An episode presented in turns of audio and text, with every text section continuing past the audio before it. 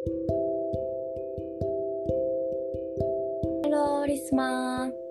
Halo Ayu-chan. Risma, aku mau mengucapkan terima kasih kepada teman-teman yang selalu setia mendengarkan podcast kita. Terima kasih ya teman-teman. Arigatou gozaimasu. Terima kasih teman-teman. Kali ini kita bahas apa nih?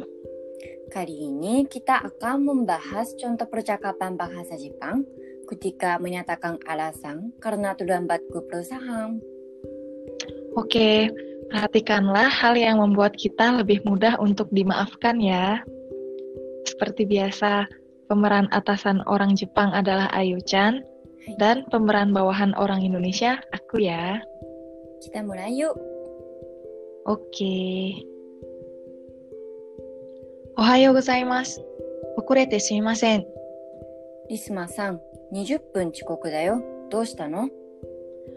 お腹が痛くて家を出るのが遅れました。本当にすみません。体調が悪かったなら仕方ないけど、次からは遅れそうなら連絡してね。わかりました。次回は事前にご連絡します。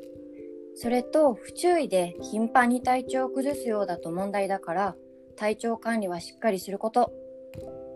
わかりました。十分に気をつけます。それで、お腹の調子はもう大丈夫なの？はい、大丈夫です。お気遣いありがとうございます。本当にすみませんでした。Kosakata yang perlu diingat adalah 遅れてすみません。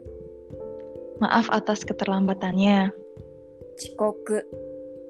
terlambat, お腹が痛い。perut sakit. Iya, o. Keluar atau berangkat dari rumah. Shikata nai. Apa boleh buat? Nendaku. Menghubungi atau mengabari. Fuchui. Lalai. Himpang ni. Sering. Mondai. Masalah. Kiyotsukemas. Berhati-hati. Bagaimana teman-teman? Sudah paham belum ya? Aku mau tanya nih sama Ayu-chan. ん Di Jepang, gimana sih kalau terlambat masuk kantor di perusahaan gitu? Hmm, karena orang Jepang kan rata-rata disiplin terhadap waktu. Keterlambatan mungkin akan menjadi masalah besar ya. Uh, beberapa perusahaan akan memberikan denda kepada karyawan jika terus terlambat dan tidak memperbaiki kesalahannya tersebut. Ih, kibishi desu ne. Kibishi desu.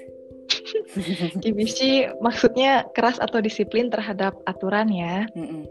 Hmm, berarti yang terpenting adalah jangan sampai terlambat dan sambil berusaha untuk menghindari keterlambatan sebanyak mungkin, kita tentu harus meminta maaf jika terlanjur terlambat, tetapi hanya dengan penjelasan alasan terlambat yang sedikit, sesedikit mungkin. Ya nggak? Benar, Risma. Kalau sudah terlambat, jangan memberikan alasan yang terlalu panjang ya. Oh iya, Yuchan. Berbicara tentang kedisiplinan orang Jepang terhadap waktu, Kalau misalnya sekolah atau kantor kan wajar ya harus tepat waktu. Ya. Tapi kalau janjian sama temen nih untuk jalan-jalan aja, apa orang Jepang juga tepat waktu? Tentu aja ya Risma. Janjian sama teman pun harus tepat waktu. Ya sebaiknya kita sudah ada di tempat janjian eh, 10 atau 5 menit sebelum waktu janjian ya. Bagus banget ya. Dengan itu kita tidak akan membuat orang lain menunggu lama kan? Sama-sama enak ya berarti, karena nggak saling nungguin. Terus nih, kalau ketemuan biasanya di mana?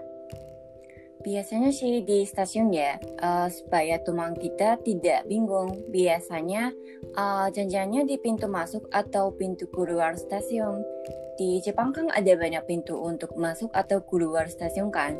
Jadi harus Hmm. jelas juga ya ketemuannya eh, di sebelah mana gitu. Hmm, keren banget ya. Intinya tempat ketemuannya jelas dan pastinya tepat waktu karena orang Jepang benar-benar menghargai waktu. Benar Risma. Mungkin segitu dulu ya untuk podcast kali ini. Sampai jumpa lagi. Sampai jumpa. Bye bye. Bye bye.